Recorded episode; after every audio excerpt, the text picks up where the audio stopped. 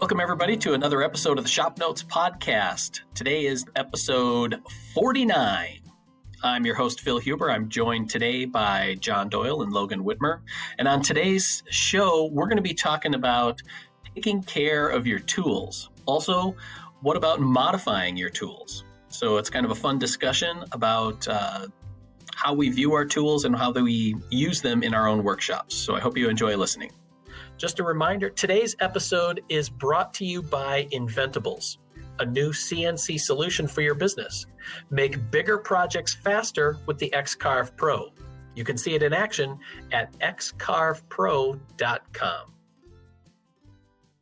It's hard to believe that this is episode 49. Right. Almost a in- year. Yeah, When will it end? Yeah. 2020 or the podcast. Both. We didn't stop at episode 50, right? All I know is we didn't have these problems in the world before we started podcasting. That's true. hmm Although, to be I- fair, like podcasting kind of gives us something to do. Well, I, I do it from home. You guys are Right. Yeah. in the office, but I- you were going to sit in your shop and talk anyway, so might as well record myself. Might as well talk to somebody. Yeah. I will say, I don't think that uh, I personally blame the Iowa caucuses hmm Yeah, that's where everything Kinda went started it. south. Yeah. because we couldn't figure out. It was a nice bookend for the year because we start the year not knowing how to count an election, and we end the year with people wondering whether we know how to count an election. Right. Yeah. You know, With a pandemic like sandwiched in the middle, like the cream filling of an Oreo. I don't like the cream filling of an Oreo either. So, like, it just is full circle. Yep. I always tell my wife if I could buy Oreo cookies without the filling, I would. Like, hate me all you want, Mm. but I would. Because, yeah, they do Oreos that are like super thick or super thin now, but it's just like just the cookies is the Yeah. next iteration. Yeah. Yeah. and I think it'd be fantastic. Because I have a, a couple of nieces that will not eat Oreos unless they're the birthday cake Oreos. Mm. Which never had to those. me kind of makes me throw up a little bit in the back of my mouth. And then uh, I don't know, John would remember this was long before Logan was of age, but uh, on the TV show, was it Don or Brian would bring in double stuffed Oreos? I think Brian, that sounds like a Brian thing. Yeah, and I just it, yeah. and I just can't do double stuff. Even it's just too much. See, for me, is double stuff is like the baseline now. Like that's the regular stuff. See, I like the ratio, or if I'm gonna have, like, I don't, I just don't care for the texture of the filling. Like the taste is fine. fine. I just, it's like an oily, weird, fake It's filling. like Little lard thing. with sugar. little gritty. Basically, yeah, it's, yeah, it's it's whipped Crisco with sugar, like gross. but there are certain ratios, right? Like double Mhm. stuffed is too heavy ratio. I can do regular, right? Regular Oreos, good ratio. Same thing with peanut butter cups. Like peanut regular peanut butter cups, okay ratio. You go to Easter egg peanut butter cups, perfect ratio. Oh yeah, because that Oh, leans yeah. a little heavier on the peanut butter side. It does, yeah, perfect ratio. Which I'm not So a huge you- peanut butter fan, but perfect ratio. So yeah. you're a chocolate in your peanut butter rather than a peanut butter in your chocolate kind. That's right. That's Okay. right. So, are we talking about woodworking today? So we might. Do we have might to? get there. I we don't have to. We're closing in at the end of the year. People are kind of winding down a little bit anyway. This is these last few of the year should be a little celebratory. And Right. Yeah. This is when I mean, we start every- coasting. yeah, Yeah. everybody's given up on us already. We might as well give up on ourselves too. yep, Mhm. yep. I have my sweatpants on. Gave up on life. Mm-hmm. So okay, so the today's topic, um, what was it? We were talking about something as a group. I don't remember where it came up with, or somebody had just kind of mentioned how you take care of your tools, because there are the on one hand there are folk that look at their tools as mystical artifacts that need to be pampered, so to speak, Sure. cared for immaculately. And then there are the people who view all chisels as pavement splitters. you know, leave them out in Yeah. the rain. Yep. Refer to sharpening with a question mark at the end of it. Uh, sharpen on a concrete slab. Yeah. So that's where I was kind of wanted to go with this is uh, maybe how each of us has viewed our tools in the past and you know like where are you now in terms of how you see your tools or whatever and then the corollary of it is how free do you feel to modify tools Okay. Okay. anybody go so I my hand tools, I don't pamper them. Um, I'm I'm looking right now. If I'm if I feel if you guys feel like I'm looking above you, I'm looking at my tool cabinets right now. I don't pamper them. I have holders made for all my. Yep, right behind you, Phil. uh, I have holders made for all my hand tools. Um, my saw, I have sawtill, my chisel holders, my uh, different coping and fret saws. You know, my nicer hand tools, I treat them with respect. So Okay. I guess that's the best way for me to put it. Um, do they get wiped down with oil after every time I use them? No, they don't. Um, do I leave them out in the garage if I if I take a uh, block plane into the garage to clean up some lumber quick to check the grain before I bring it inside? No, I don't leave it in the garage. I bring it back inside. Um, so I guess with my with my hand tools, I, I generally I, I treat them as users. Um, I appreciate a well made hand tool, um, and I have no problem purchasing a well made hand tool. Um, but I'm not purchasing, you know, my blue spruce chisel set. You know, I have what six of them. They're they're an expensive chisel set, but I use them like any other chisel set that I use, um, except for my Stanley Fat Max. That's my glue scraper. Um, so so I guess what I'm getting at is when when I purchase a tool, a hand tool in particular, I purchase it to use it. Um, I'm not the type of guy uh, that is a collector of hand tools. I try not to be a collector of hand tools, uh, which I think most collectors lean towards the don't use them. sure You know what I mean? Um, I'm Yeah. very much a if it if it doesn't get used, it doesn't have a place in my shop. I mean, that's kind of where I have went in my uh, tool.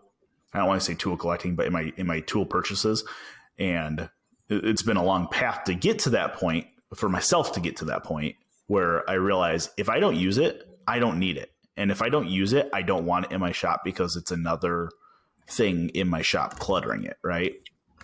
Um, as far as like my power tools, um, you know, I know there are guys that will dust off their tools, they'll blow them off, vacuum them off every time they use them.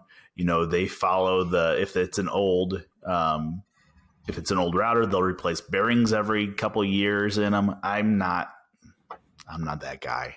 Um, I, I don't want to say that I feel like my power tools are more disposable than my hand tools, but I wouldn't argue with that. Um, you know, I have a whole lot less affinity for as much, as much as I love my Bosch Colt router.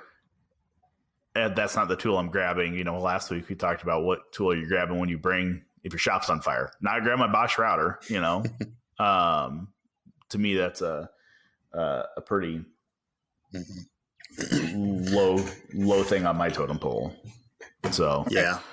Yeah, that seems like the case with things like hand tools with motors or batteries. It's like the batteries die and that's the most expensive part of, yeah, you know, those tools or motors go out and then it's just kind of you know worthless. You kind of take the care of them best you can, but they wear out a lot faster than well-made hand tools. Yeah. Well, and you know, and like my larger power tools, um, so like my my bandsaw, my table saw, um, those ones, I mean, I, I do take care of them, so they do get periodic waxings. Um, you know, I know a lot of people always say, "Ah, yeah, you should wax your table saw once every couple months." I actually do because Mhm. that table saw, my SawStop, was the most expensive tool I've ever purchased. The sawmill aside, um, that's the most expensive tool I've ever purchased. So yeah, I'm trying to keep it nice. So I wax the Mhm. top. Um, I don't generally try to put stuff on it. I say that and make sure there's nothing sitting on it right now. I don't generally, I don't generally try to put stuff on it that's going to scratch it. You know what I mean? Right. Like it, it's going to happen, and when it does, whatever. I'm not going to cry over spilled milk, but I try to keep it looking pretty decent, looking as Mhm. nice as I can, because I do. I'm the type of guy that I like my tools to look good. I feel better about using them if my tools are in good shape. You know what I mean? Yeah. Um, so I guess you know, long roundabout answer to your question, Phil. I like my tools to look good. I don't care if my power tools are dusty, but I don't if if I drop my router and I crack the base plate on it, I'm going to go buy a new base plate for it Right. instead of gluing it together and fixing it. I, I guess uh, that's kind of where where I fall.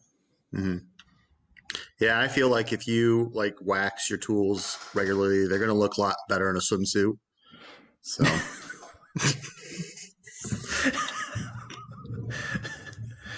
Yes, they will. yep, John's exit That's a walk-off. stage That left. that was a walk off. Uh, yeah. yeah. Wow. But but you know, I mean, you guys get what I mean, though, right? Like, Right. The tool does perform better if it's waxed. Um, Yeah. Am I going to if you know uh, the if I scratch up the the paint on the table of my bandsaw, am I going to go out and buy Powermatic touch up paint? Nope, because I, don't. I mean, it it doesn't affect it that much. You know, uh, there are there are you know so i had this happen with my um, my first Lie-Nielsen's that i ordered. I ordered a number seven a four and a half and a scrub plane all in one order right? And i got the four and a half and i remember it like it was yesterday. I was standing in the um, editor shop uh, when we used to have the cnc room used to be our editor shop and I, I was like, ah, yeah, you know, I, I had a couple other Lie-Nielsen like block planes and other Lie-Nielsen tools, but this is the first time I had actually sold all my vintage tools to buy a couple nice Lie-Nielsens. And I grabbed this four and a half, and we had a uh, piece of curly maple. Um, it was it was a huge chunk. I don't know if it was from the. It must have been from like the uh, smartphone amps or something like that.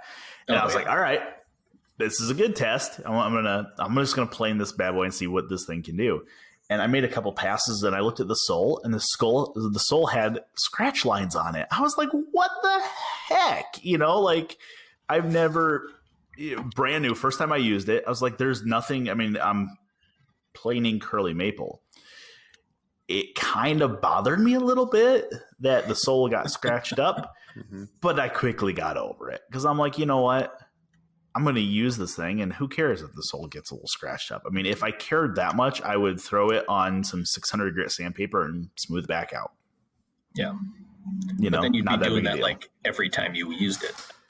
Well, exactly. And you know, that's I always tried to baby my my planes, keep the totes all nice, you know, avoid dings in the totes. I would if I had to bring them in for a, a video or a, a photo or something, I would put them in my toolbox all nice so the handles didn't get dinged. And now I'm like, boom, drop it in there. I'm going all Chris Fitch on my tools and just kind of throwing them in, you know. Because I mean, honestly, they're they're tools. I like them. Right. I love them. I use them all the time. Um, but they're tools. I'm going to use them. Um, like I said, I, I will avoid as much damage to them as I can. I'm not going to leave them in the garage where they might, you know, uh, get some rust on them. Not going to do that. But at the end of the day, they're tools. As long as they perform, that's what I need. Yeah. Yep. So, how do you guys feel about modifying stuff? Like for me, I have a hard time drilling holes like in my cast iron tops to add stuff on, or That's because your drill bits way. are dull. Yeah, yeah. I just have a hard time doing it.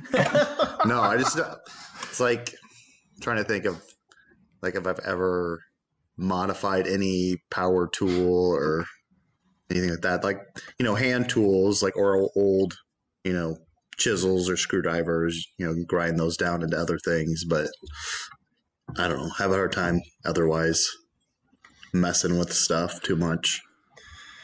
See, and I have all of my tools are used to begin with, my machines and power tools. Mhm. So uh, I don't really feel, and they're not, they're in user condition. They're not any kind Mhm. of mint, fully restored factory spec kind of condition. So I have no, no qualms about doing stuff. The bandsaw uh, that I'm trying to sell is has an aluminum cast aluminum table on it and when I made the rip fence for it, I wanted a support. Well, A, I needed to be able to attach the rip fence to that table somehow. And then on the back side of the table, I added a long rail to support the fence for when, you know, when the fence is off to the left and it's beyond where the table is. And I didn't know how to attach it because there were some holes in the table that came that way and I just, they weren't in the right spot and whatever. So I was talking to Chris about it, and he's like, "Just drill a hole in it." You know, like it's just it's just a tool table, and being cast aluminum. The nice part was is that the hole drilled really easily, and then I, you know, ran a tap into it, and then Yep. I was able to thread it on, and then I didn't have to mess with, you know, lock nuts and washers and stuff on the other side. I could just thread it right into the table and be done with it. So I don't have any problem with doing that. And I think I think the gateway drug to modifying power tools is with jigs. You know, you start Mhm. making jigs for it Yeah. for you know like a router or table saw or drill press, um, and then all of a sudden you're, you know, removing the depth stop and making a custom depth stop for it, or you know, that kind of stuff. Mhm. Well, you know, I think the modifications you can I think you can argue this with anything that you would modify, right? Um vehicles, tools, whatever. Like the manufacturers designed them this way for a specific reason, right? Yeah. Now, there are instances where I'm sure routers get used in ways that router manufacturers don't want them to be used or didn't intend them to be used. Uh, Yeah. But from that standpoint, I am always one to generally not modify a tool if I can help it. Um, Okay. It's funny that funny that we're we're talking about this today because last night I was um, so I've been on a uh, I've been on a YouTube bend. Um, my wife and my wife and oldest are gone uh, for a couple days, so the youngest and I are kind of hanging out, and I'm on a YouTube bend.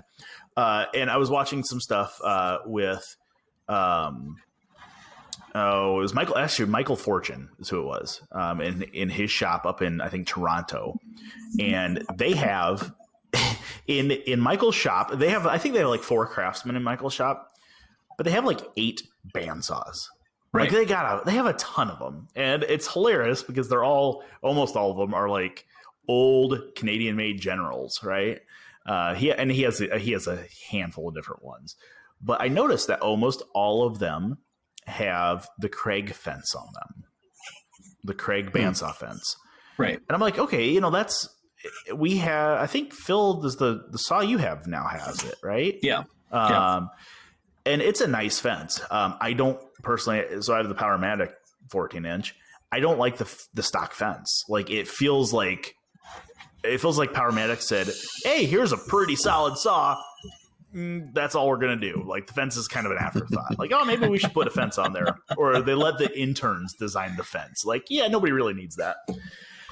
So I started looking at the uh, the Kreg, or I, not necessarily the Kreg fence, but I started looking at aftermarket fences last night. Um, and there's there's a couple different manufacturers that make them, but every one of them has that little disclaimer that you may need to drill the cast iron table on your bandsaw. And I was like, ah, I don't really want to do that. A, I hate drilling into cast iron. It's stupid and it sucks. but B, it's like, do I really want to put a bunch of holes in the the saw table? And I, I might find one that fits in the the stock holes, but it's just like it was one of those things. It's like I don't know how I feel about that, which is funny because we start talking about my sawmill. I'll bolt anything to that bad boy.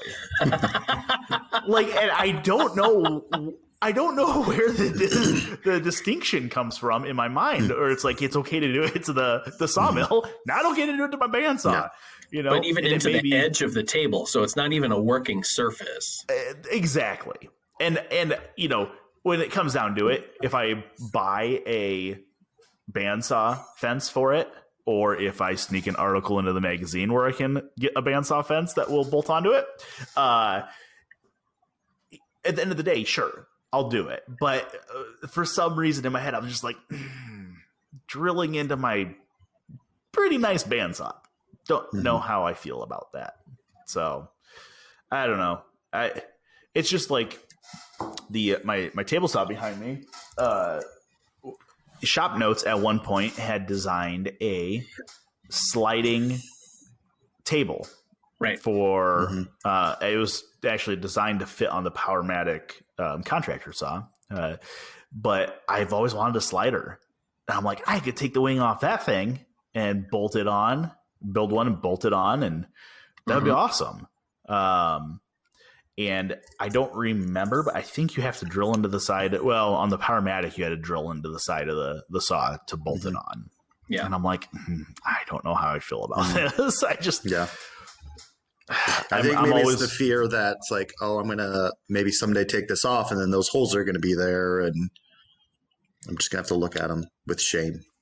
Yeah, the shame. well, Just you know, and most of and most of the time when I when I do modify a tool, I would say my biggest like modification.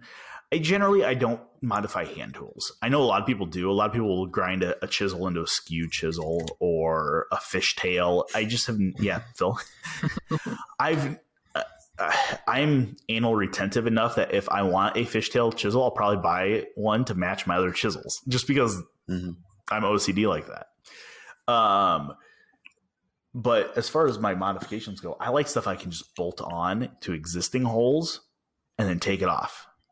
You know, like um, my my Bosch Colt is actually up in my um, truck right now, but if if I can just bolt it to those existing plate holes, that's what I'm going to do. And I, would you call that modification? Probably not.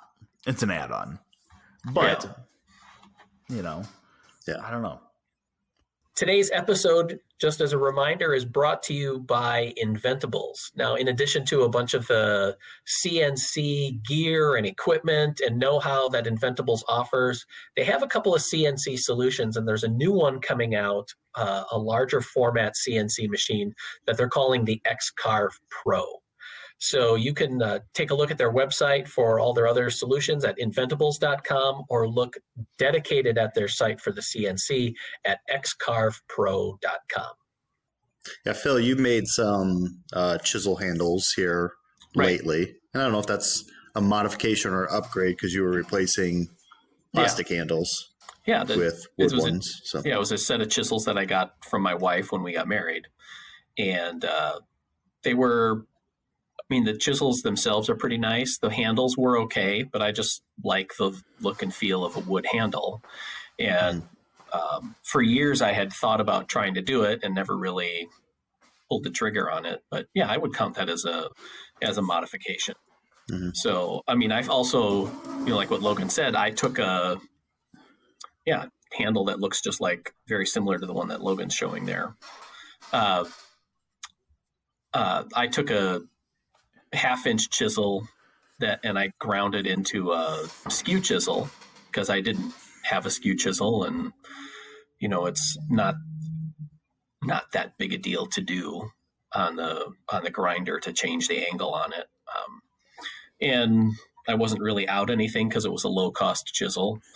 Uh, you know one thing that made me that kind of got me a little bit more interested in thinking about modifying tools was Chris Fitch, uh, for shop notes, we did a a project of making your own block plane, and the sides of the block plane were made from Damascus steel. So it has that really cool, you know, grain pattern or whatever you want to call it in there. And he had a prototype that he had mocked up, and it just kind of sat because there were some flaws in it.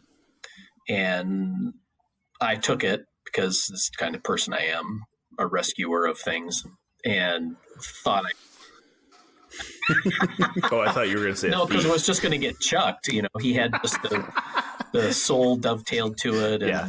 yeah. Anyway, so I was going to finish the plane. I had written the article for it, um, but where the the the mouth of the plane, where it met the Damascus sides, had some burrs and just you know from peening the dovetails had some I don't know just inconsistencies Sure. and bulges and whatever. And I was talking to Chris on like what to do with it at that point because you know what what can I do to fix it? Because it was tough to get a file in there because otherwise you start filing the opposite side of the mouth and that's not any good.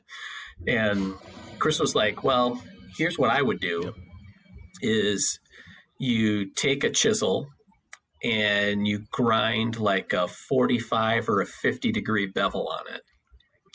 And then you squeeze the body of the block plane in a vise and you basically pare away the steel with your sharpened chisel. And when he was describing this, I was just kind of like, you can pare steel with a chisel? That just didn't make any sense. But Chris said it, so it's got to be right, you know. So I Mhm. tried it. I had just kind of a junky chisel, and you know, and you don't need much of. It's not like you're creating a huge bevel to get 45 degrees. You just kind of buzz it right up there. And I did it, and you know, you just kind of brace the chisel against your chest and lean into it. And I was taking steel shavings with a chisel, and and the funny part was is so you get done with that, then you just go back over to the grinder, regrind it down to 25 degrees, and it's your woodworking chisel again. You know, it kind of like put its Clark Kent glasses and suit back on, and Like nothing ever happened. Yeah, yeah, Yeah. You know, now that now that I'm thinking about it, of course, this is typical Logan fashion. My mouth's running faster than my brain is. you guys have never seen that before. You're right because I do have a handful of chisels that I've done that with. Um, I've shown actually shown a couple on video for using the Yeah, blunt from Bill Carter. chisel yeah. technique that you know Bill Carter talks about, which is using a yeah using like a, a, a chisel that's ground at 90 degrees. It's not sharp, but the bottom corner works really well as a scraper. Uh, I've done that on a handful of chisels, a handful of gouges as well. So like some uh, um, you know half inch radius gouges to to shape wedges on um, planes. Uh, same thing with this. You know this this slick I was holding up earlier. Um, this had a little stubby handle on it from the manufacturer and i was like you know what i want a little bit longer handle this one kind of matches the shape that we did uh, you know your chisels and my chisel handles out of phil um, so yeah i mean yeah if you consider that a modification yeah making a little bit bigger longer handle because i thought it was going to become more comfortable for myself to use um, and there is one i don't know if uh, you guys will be able to see that if i spin my camera let me do that quick so over here on my sharpening station, I have that uh, that. Rikon slow speed grinder, right? So it's right next to my bench vice or my machinist vice, and on the ground is my somewhere is my Tormek. Okay, and when my Tormek, well, my my Rikon version of the Tormek is sitting up there, I have the I have the Sure. Wolverine grinding jig for turning tools. Um, everything was too tight, and I didn't I didn't think this out when I when I put that bench in between the two stands. It was everything was too tight. The handles wouldn't go out into the locked position. They were too long. Um, they were running into the stuff. So grab my hacksaw, and now that those handles are two inches shorter each, they work perfect. So, you know, and I I don't know. I kind of sat there for a second and thought to myself, do I really want to cut these handles off, or do I just put that Rikon grinder for my turning tools right in the middle of that bench? And when I need to use the wet grinder, I just pull it out from underneath. And I was like, you know what? That's stupid. Like, Yeah. don't be a wuss. Cut those handles off, you know? So, Yeah. that's what I did. So, you know, and I, I guess in the world of turning to, there's a lot of times where we will modify a tool for a very particular cut, right? So, so from that standpoint, you know, um, and at, the, at that point, generally what I do is I don't I don't like to modify my my nice tools um, because a lot of the time these are tools that I'm not going to use all the time. Very Yeah. much like your like your skew No. chisel, right? Like you don't use that all the time. Um, but like uh, for example, I I recently, um, just like two weeks ago, went out and hit a, a flea market that I knew often had one vendor had a lot of turning tools there a lot of times, and they're they're the the less expensive like Delta brand or uh, Buffalo brand, whatever, a couple dollars, three or four dollars, and I need a spindle gouge to create a beading tool. Um, so I'm going to do a couple bowls that have like the beehive rolled beads all the way up the side. So I needed needed a spindle gouge to just grind off and make a, a beading tool. And I'm like, I'm not gonna do that to my nice Doug Thompson one. Like I'll do that to a cheap a cheap Delta one that I paid four dollars for. And is it as good as if I went out and bought a Robert Sorby beading tool? No. Yeah. Does it work Especially for what you need it for. It sure does. You know, like yeah, I might have to. Sh- exactly, and I might have to sharpen it a little bit more, um, than I would if I bought a higher quality steel one. But I don't care. I mean, I'm like Yeah. like you said, for what I'm using it for, it's perfect. So, I mean, do you do you as you grind your chisel at 45 degrees to pair metal, for example, does that bother you that you're eating away at some Um, of the steel on your chisel, or do you just not foresee yourself using it Yeah. that much? No, because Or, it's not like I've done it a bunch of times to make it matter. And I guess I view it Okay. as, you know, that chisel is going to outlast me anyway, no matter what I'm doing, unless I'm using it Sure. to split pavers. You know, where Yeah. Well, it's yeah. I mean that that was an issue I've always had with with turning tools, and it's something that I was I, I kept hearing when I first started turning. It's like, oh, save save the steel. Like use a CBN wheel because you don't it doesn't eat through as much steel as a traditional Yeah. traditional wheel will. And I'm like, like Yeah. who's going to be sharpening their tools that much that you're going to eat through your your steel? All of a sudden, I start doing a lot of turning my tools are two inches shorter than they used to be. It's like, oh crap! So you know, when you, you talk about regrinding a, a bevel to do a particular task, that's the first thing that jumps to my mind. Is like, ah, are you going to eat through Yeah. all that hardened steel? I guess I don't know. That's it. At, it's that point where I think of what Chris said is that it's just a tool and it's meant to be used. If you're just grinding and grinding away on it, you know, like when you were a kid and you stood at the pencil sharpener and mowed a pencil down into a stub, you know, then it's becoming wasteful. But if it's in the service of getting that tool back into service, that's just just the price of it. You know, I feel like I feel like that's worthwhile. You know, Yeah. and you know i know that carvers will modify carving gouges to you know change the bevel angle or the sweep or you know make a, a gouge more of a left hand wing or a right hand wing or something like that all the time. And i think even hmm you know, we don't really call it modifying a tool, but if you take a chisel, which has a primary bevel of 25 degrees, and you notice that the edge rolls often on it, and then you sharpen it instead at 30 or 35, you know, have you modified it? I would say you probably have. That's where it starts, you know, or replacing the handle, or you get a, a hand plane, a vintage hand plane that you're fixing up, but the tote is cracked. You know, if you replace the tote, you've modified the tool, you know, or return a knob on Yeah, it, that's or, you know, the frog is cracked, so you find another frog that fits on it, or, you know, all that kind of stuff. You know, I've had a couple of hand saws where I replaced the handle on it. Not that the previous handle was necessarily bad or wrong. Yeah.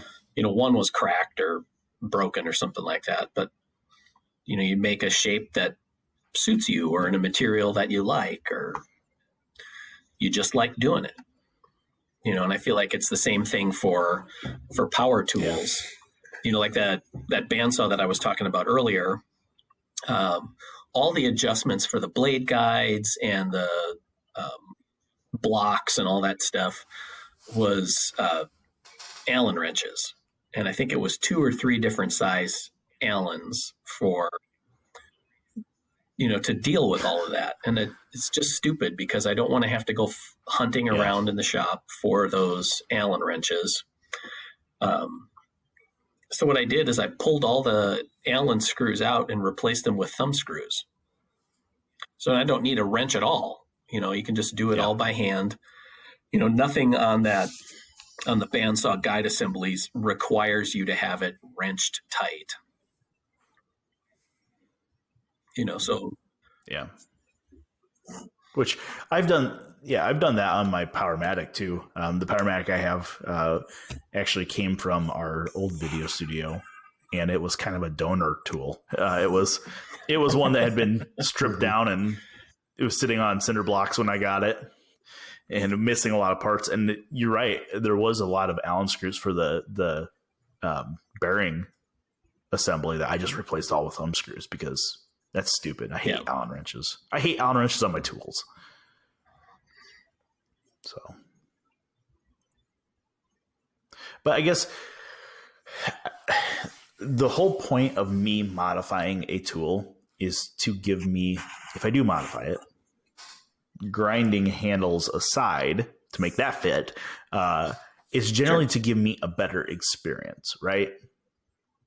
Um, so thinking about some of the modifications that I have done or am going to do to the sawmill to make it easier to use, make it more convenient to use, and make it faster. So I guess that's there may be some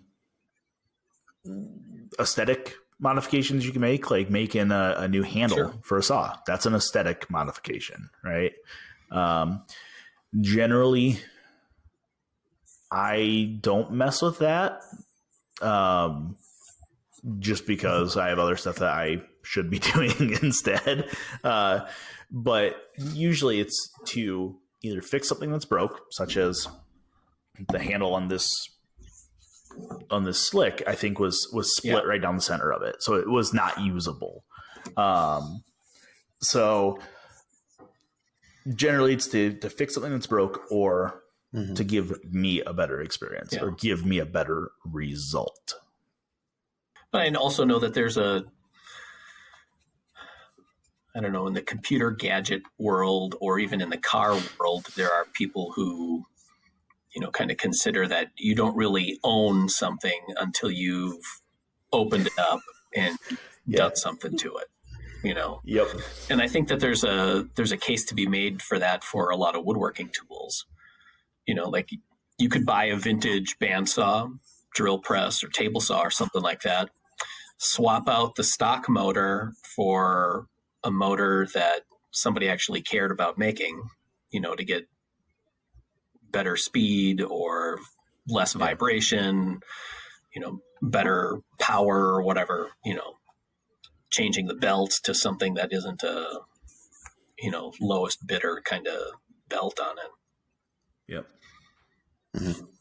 So, do you feel like when you guys have made modifications, it's like you get something and like I'm going to change that right away, or is it you use it for a while and like, oh, I maybe it would be better if I did this, or be more comfortable, or work better, or yeah, do a different task, or unless I knew that there was there was a flaw to begin with, you know, like mm-hmm. you could buy a an old power tool, for example, knowing that the motor is shot or the motor was undersized to begin with, and that's part of the appeal because you're getting it for $25 instead of $125.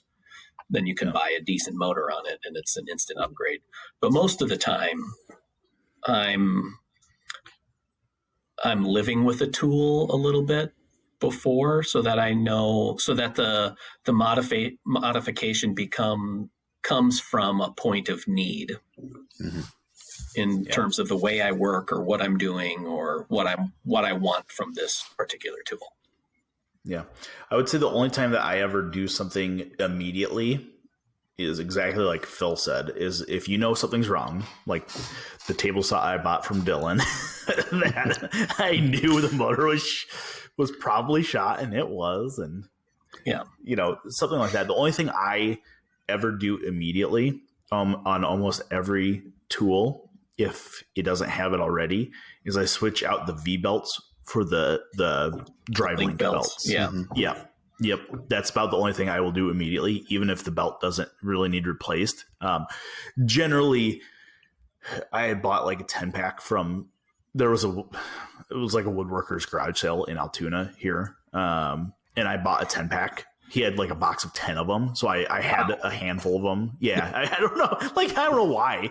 Um, but some of those, some of those older like unisaws had three drive belts on them Yeah. to connect the the trunnion or the the arbor with the motor. Um, so he had a bunch of them. So I I swapped out um, on my old table side, old Steel City. Um, I swapped that one. My old Ridgid drill press, I swapped that one out. You know, so I just feel like it drives a little bit better. Mhm. Um, so that's the only time that I go into something saying, "Hey, I haven't even turned this on. I'm going to swap it first. Yeah. Um, when it comes to you know like switching the motor on a drill press or a bandsaw or a table saw that's to me that's completely need driven Yeah.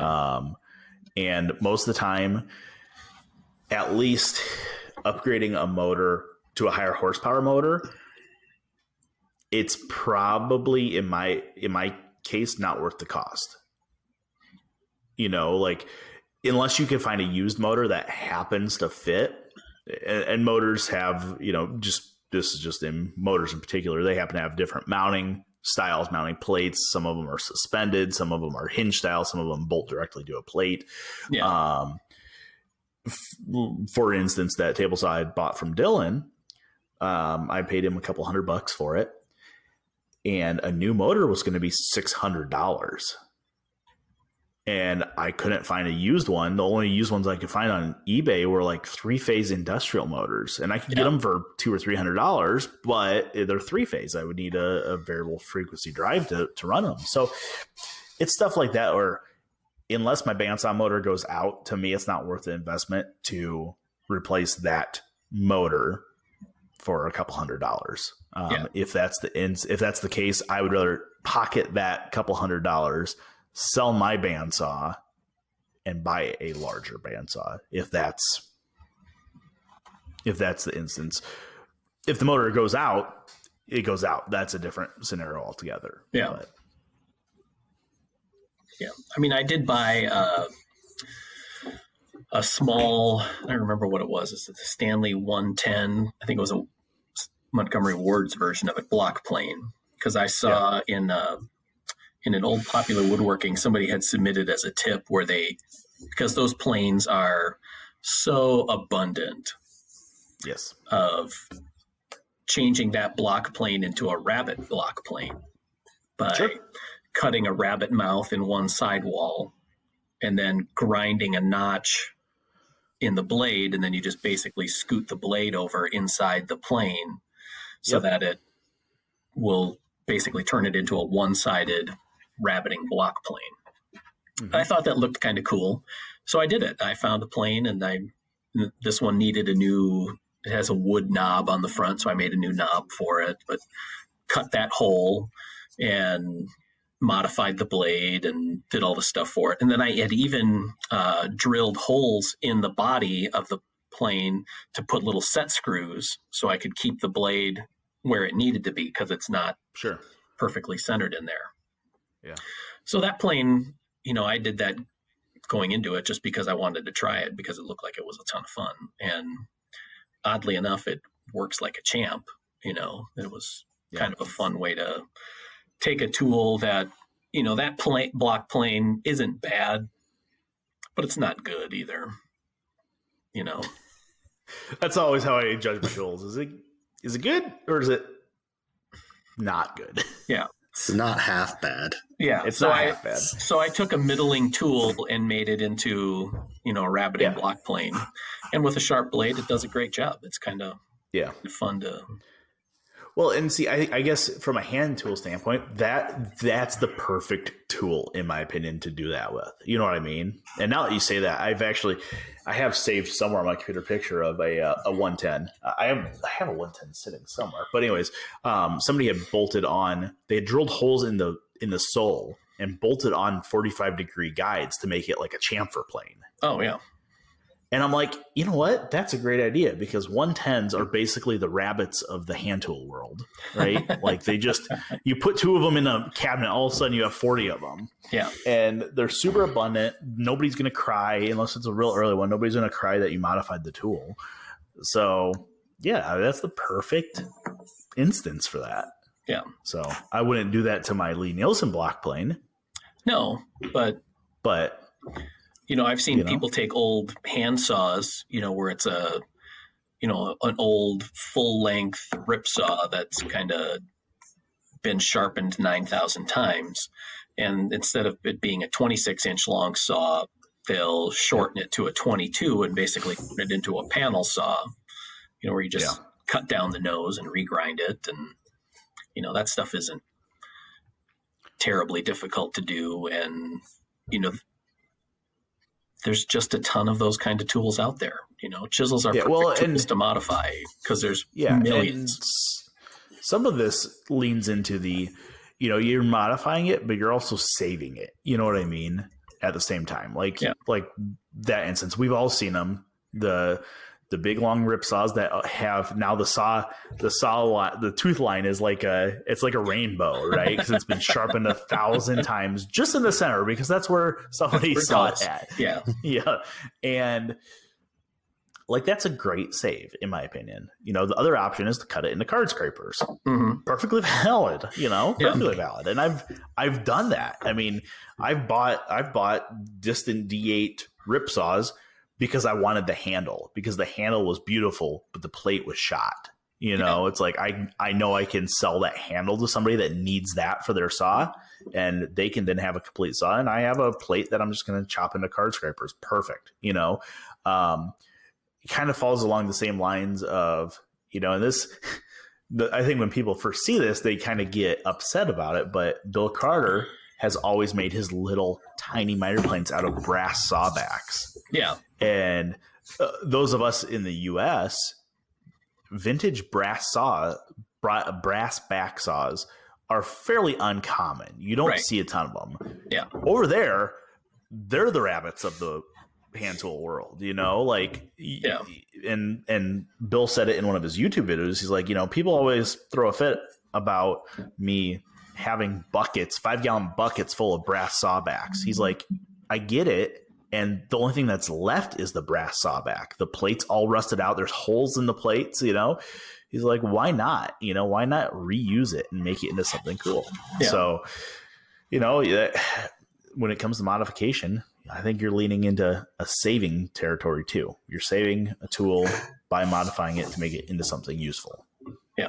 Oh yeah feel like there was something else that i was going to say about that but i mm-hmm. think and what it is another thing is that if you dig into a tool enough to modify it you understand it on a totally different level i believe and know how to get more out of it and understand its function and its uses in a different way than if you're simply an operator of a tool Yeah.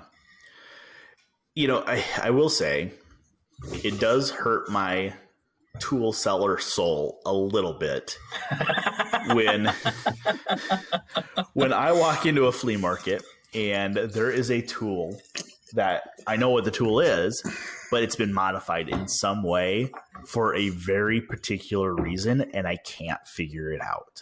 oh sure Like, you know what I mean? Like Like, what's the story here?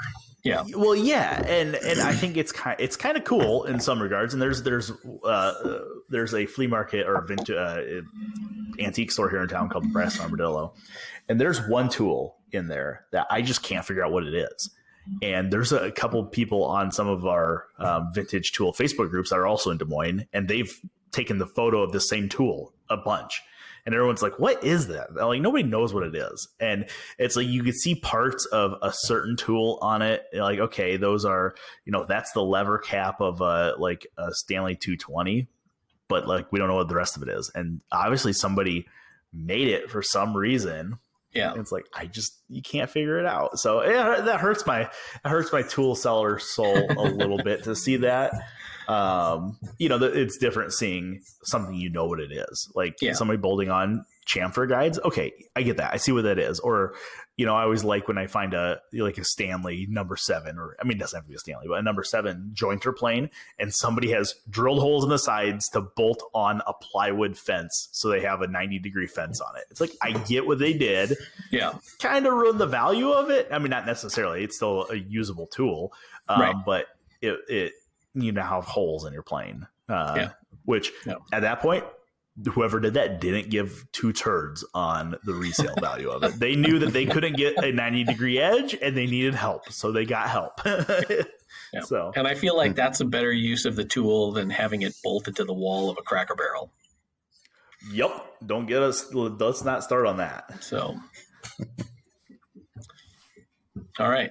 So, anybody who's been listening and has made it this far, congratulations. But we'd like to know what your opinions are on making and modifying tools for yourself. And maybe submit a couple of photos of what you've done to modify either your power tools or your workshop machines or your hand tools. And we'll post them with the show notes page uh, for this episode. Otherwise, uh, wherever you listen to your podcast, whether it's Apple Podcasts, Stitcher, Google Play, or SoundCloud, or wherever, we'd love to hear from you. So give us a review and a rating. Help us get the Shop Notes podcast in front of more woodworkers like you. Otherwise, catch us again next week. See you next time on the Shop Notes podcast. Bye, everybody. I want to give another special thanks to Inventables, who sponsored this episode of the podcast. They're providing a new CNC solution for your business. You can make bigger projects faster with the XCarve Pro. You can check it out in action at xcarvepro.com.